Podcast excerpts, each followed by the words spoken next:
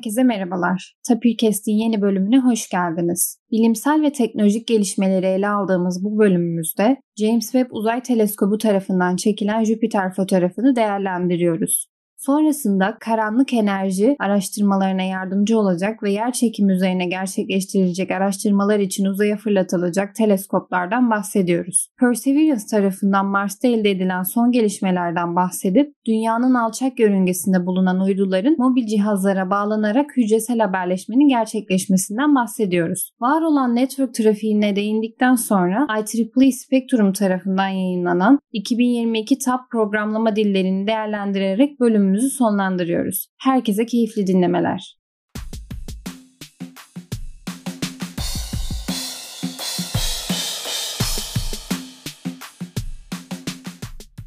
Mehmet hoş geldin. Hoş buldum. Bilimsel ve teknolojik gelişmeleri ele alacağımız bu bölümümüze aslında uzun süredir gündemimizde olan James Webb Uzay Teleskobu ile başlamak istiyorum. James Webb görevini başarılı bir şekilde sürdürüyor. Son zamanlarda yine James Webb'den gelen bir fotoğraf var. Bu fotoğraf Jüpiter'e ait. Jüpiter'in fotoğrafını infrared kamera ile çeken James Webb Teleskobu bu fotoğrafı dünyaya farklı veri türleriyle gönderiyor. Bu veri türlerine filtreler uygulanarak e, Jüpiter'in fotoğrafı elde ediliyor. Jüpiter'in bu fotoğrafı çok detaylı aslında. Jüpiter'in iç yaşamı ile ilgili de bilgiler veriyor. Jüpiter'in ayı, halkası ve kutup ışıkları ile ilgili bilgiler veriyor bu fotoğraf. James Webb'in görevini başarılı bir şekilde sürdürdüğünü biliyoruz. Galaksi fotoğraflarıyla gündeme gelmişti hatta son zamanlarda. Jüpiter fotoğrafı için ne diyorsun Mehmet? Fotoğrafı gördüğüm zaman aklıma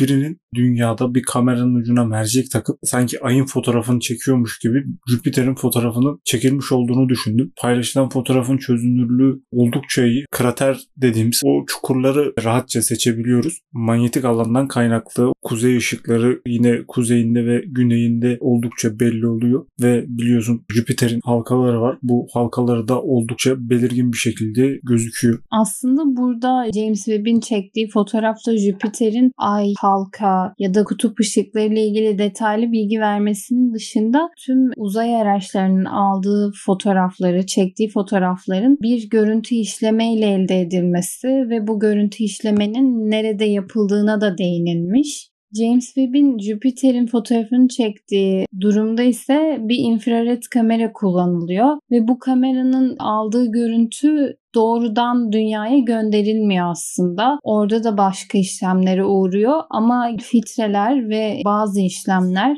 dünyada yapılıyor. Buna da değinilmiş. Yani elde edilen fotoğraf doğrudan gönderilmiyor bize. Hatta bununla ilgili Judy Schmidt adında bir bilim insanının da bazı çalışmaları bu haberde verilmişti. Kendisi Hubble Uzay Teleskobu'nun aldığı bir görüntüyü yanlış hatırlamıyorsam ismi gezegenimsi bulutsu olan çalışmayı da görüntü işlemeyle ve bazı filtrelerle uygulayıp yayınlamıştı. Yani burada aslında James Webb'in ve diğer uzay araçlarının aldığı görüntülerin nasıl işlendiğine de değinilmiş bir haberdi. Hatta Schmidt'in daha önce uzayla ilgilenmediğinden de bahsediyorlardı. Avrupa Uzay Ajansı'nın düzenlediği bir yarışmada aslında bir görüntü işleme yarışması. Hani uzaydaki bir fotoğrafın görüntüsünü işleyerek daha net bir hale getiriyorsunuz gibi. Böyle bir yarışmaya katılıyor ve 3000 kişinin arasından 3.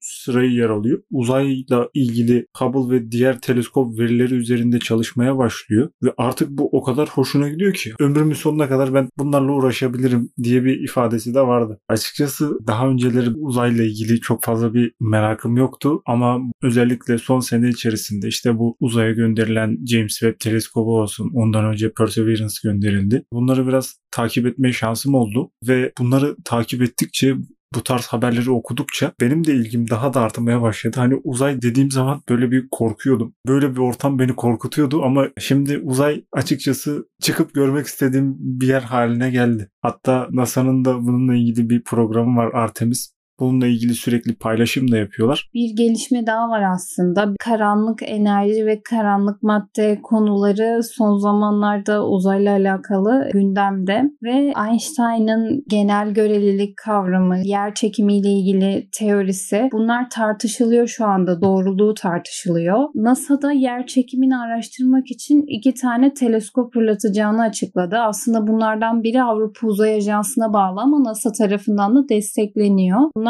Euclid ve Nancy Grace Roman uzay teleskobu. Bu iki teleskop yer çekimini incelemek için gönderilecek ve evren günden güne genişliyor. Bu genişlemeyi sebep olan şey ne ya da bu genişlemeyi yavaşlatan ya da hızlandıran şeyler ne? Bunları araştırmak için önemli bir kriter olan yer çekimini incelemek üzere iki tane teleskop fırlatılacak. Bunlar yakın zamanda gerçekleşecek. Biri 2023, biri de 2027 yılında planlanıyor. Bu da son zamanlarda NASA'nın paylaşmış olduğu haberlerden biri. Ben de Twitter'da NASA'yı takip ediyorum. NASA etiketini takip ettiğim için NASA ile ilgili herhangi bir haber olunca benim de sayfama düşüyor. Geçtiğimiz hafta içerisinde NASA etiketiyle Türk haber siteleri benim sayfama düşünce ben çok şaşırdım. Allah Allah ne oluyor diye baktığım zaman kara deliğin sesi duyuldu işte NASA paylaştı diye bir paylaşım yapmışlar. Gerçekten bir ses kaydı var ve gerçekten NASA paylaşmış. Gerçi bu NASA'nın Mayıs ayının başında paylaştığı bir paylaşımdı ve hani kara deliğin sesi dediğin zaman kara delik dediğimiz zaman kara delik ışığı içine çekiyor. Işık dediğimiz şey aslında bir elektromanyetik dalga olarak düşündüğümüz zaman hani ses de bir dalga.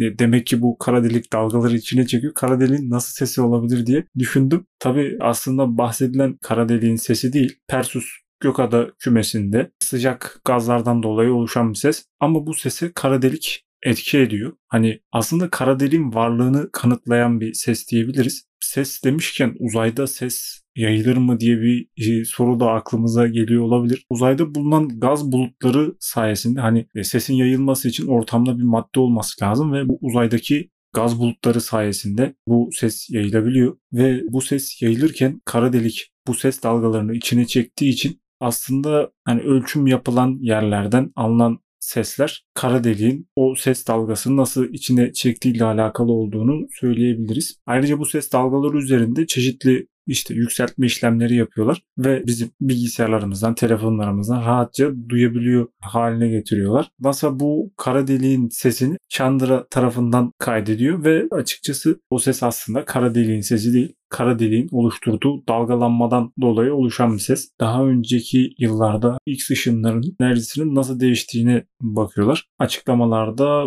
linkini paylaşırız. Kara deliğin varlığını hani fotoğraflı olarak değil de sesli olarak kanıtlamış olduğumuzu söyleyebiliriz. Mehmet aslında NASA'nın karanlık enerji için paylaştığı haberde yani yer çekimini incelemek üzere göndereceği uzay araçlarının yer aldığı paylaşımında genel görelilikle kara deliklerin açıklanabildiği ama evrenin genişlemesiyle ilgili bir açıklama yapılamadığından bahsediyor. Bunun için hatta yer çekiminin evrenin genişlemesine olan etkisinden de bahsediyorlar. Yani kara deliğin varlığı aslında Einstein'ın yer çekimi teorisiyle bir nevi ispatlanmıştı. Yakın zamanda umarım yeni gelişmeler de elde edilir. Meraklı bekliyoruz. Tabii bir de bu gezegenlerde yaşam konusu var. Hani tamam gezegenimiz oluştu ve şu anda biz yaşıyoruz ama başka gezegenlerde önceden yaşam var mıydı ya da yaşanabilir miydi? Yine biliyorsun bunun üzerine birçok yatırım yapılıyor ve birçok proje mevcut. Hatta şu anda biliyorsun Mars'ta birçok araştırma yapılıyor ve birçok araç gönderildi. Yine Perseverance'da bildiğimiz üzere Mars'ta yaşam var mı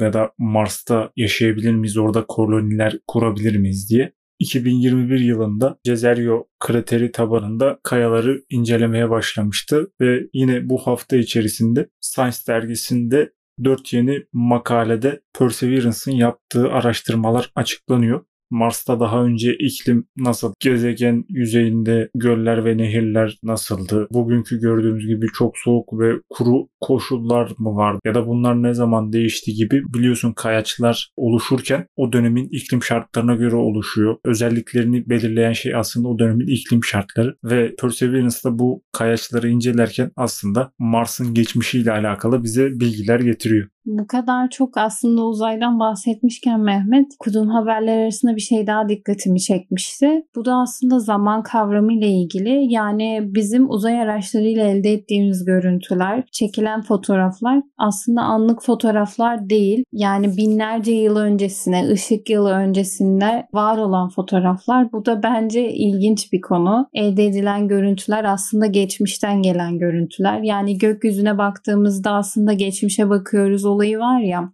Ben bunu ilk defa lisede işte uzayda zaman farklı akıyor diye öğrenmiştim. Fizik hocam şöyle söylemişti. Gençler demişti biz şu an mesela baktığımız zaman gözlemlediğimiz zaman evrenin birkaç milyon ışık yılı önceki galaksinin ya da yıldızın birkaç ışık yılı önceki halini görüyoruz diye. Şimdi şöyle bir şey de söylemişti hatta mesela o yıldıza gitsek bu sefer de dünyada biz birkaç ışık yılı geriye gideceğiz. Bu da benim kafamda yer etmişti ya olabilir mi nasıl olur falan diye. Bunu da burada paylaşmak istedim.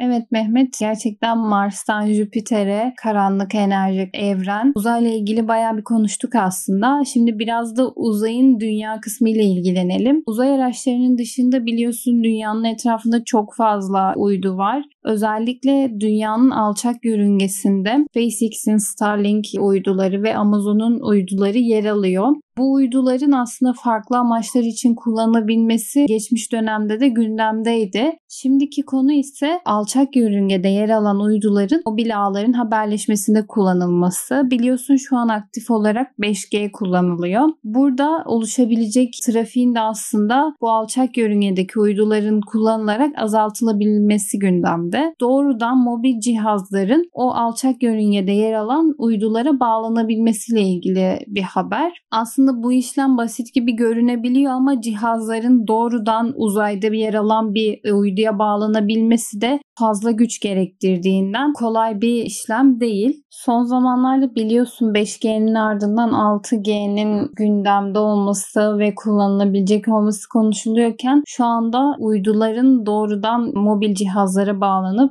hücresel ağların bu şekilde kullanılabileceği de gündeme geldi. Aslında bunun ilk adımı ticari bir firma tarafından Nisan ayında bir uydu fırlatılarak gerçekleşmiş. Yeni haberde gördüğüm kadarıyla başka bir firma daha bunun için bir uydu fırlatmaya hazırlanıyormuş. Bu işlemin aslında dünyada yer alan hücresel ağlardaki trafiği de azaltabileceğinden bahsediyordu bu haber. Burada araya girmek istiyorum. Eskiden bundan yaklaşık 20 sene önce ya da 25 sene önce cep telefonları bu kadar yaygın değilken deniz araçlarında bazen biliyorsun uydu telefonu kullanılıyordu. Özellikle mesela Inmarsat uydusunu kullanıyorlardı. Bir nevi uyduyla haberleşme yapıyorduk ve bu haberleşme de işte babamdan dolayı biliyorum. Hani her harfi paraydı ve bazı kısaltmaları vardı. Mesela İngilizce karakterler kullanıyorsunuz. Mesela before demek için B4 yazıyordunuz. Karşı tarafının before olduğunu anlıyordu gibi. Hücresel ağlardaki trafik dışında aslında dünyadaki network'te de çok fazla trafik var. Çok fazla kullanıcı var. İnternet, hücresel ağ. Bu ağlardaki trafiği aslında engellemek amacıyla bazı algoritmalar geliştirilmiş. Ama bir haberde gördüğüm kadarıyla bu algoritmalar ne kadar çok geliştirilse de uygulansa da bu oluşabilecek trafiğin kaçınılmaz olduğu söyleniyordu.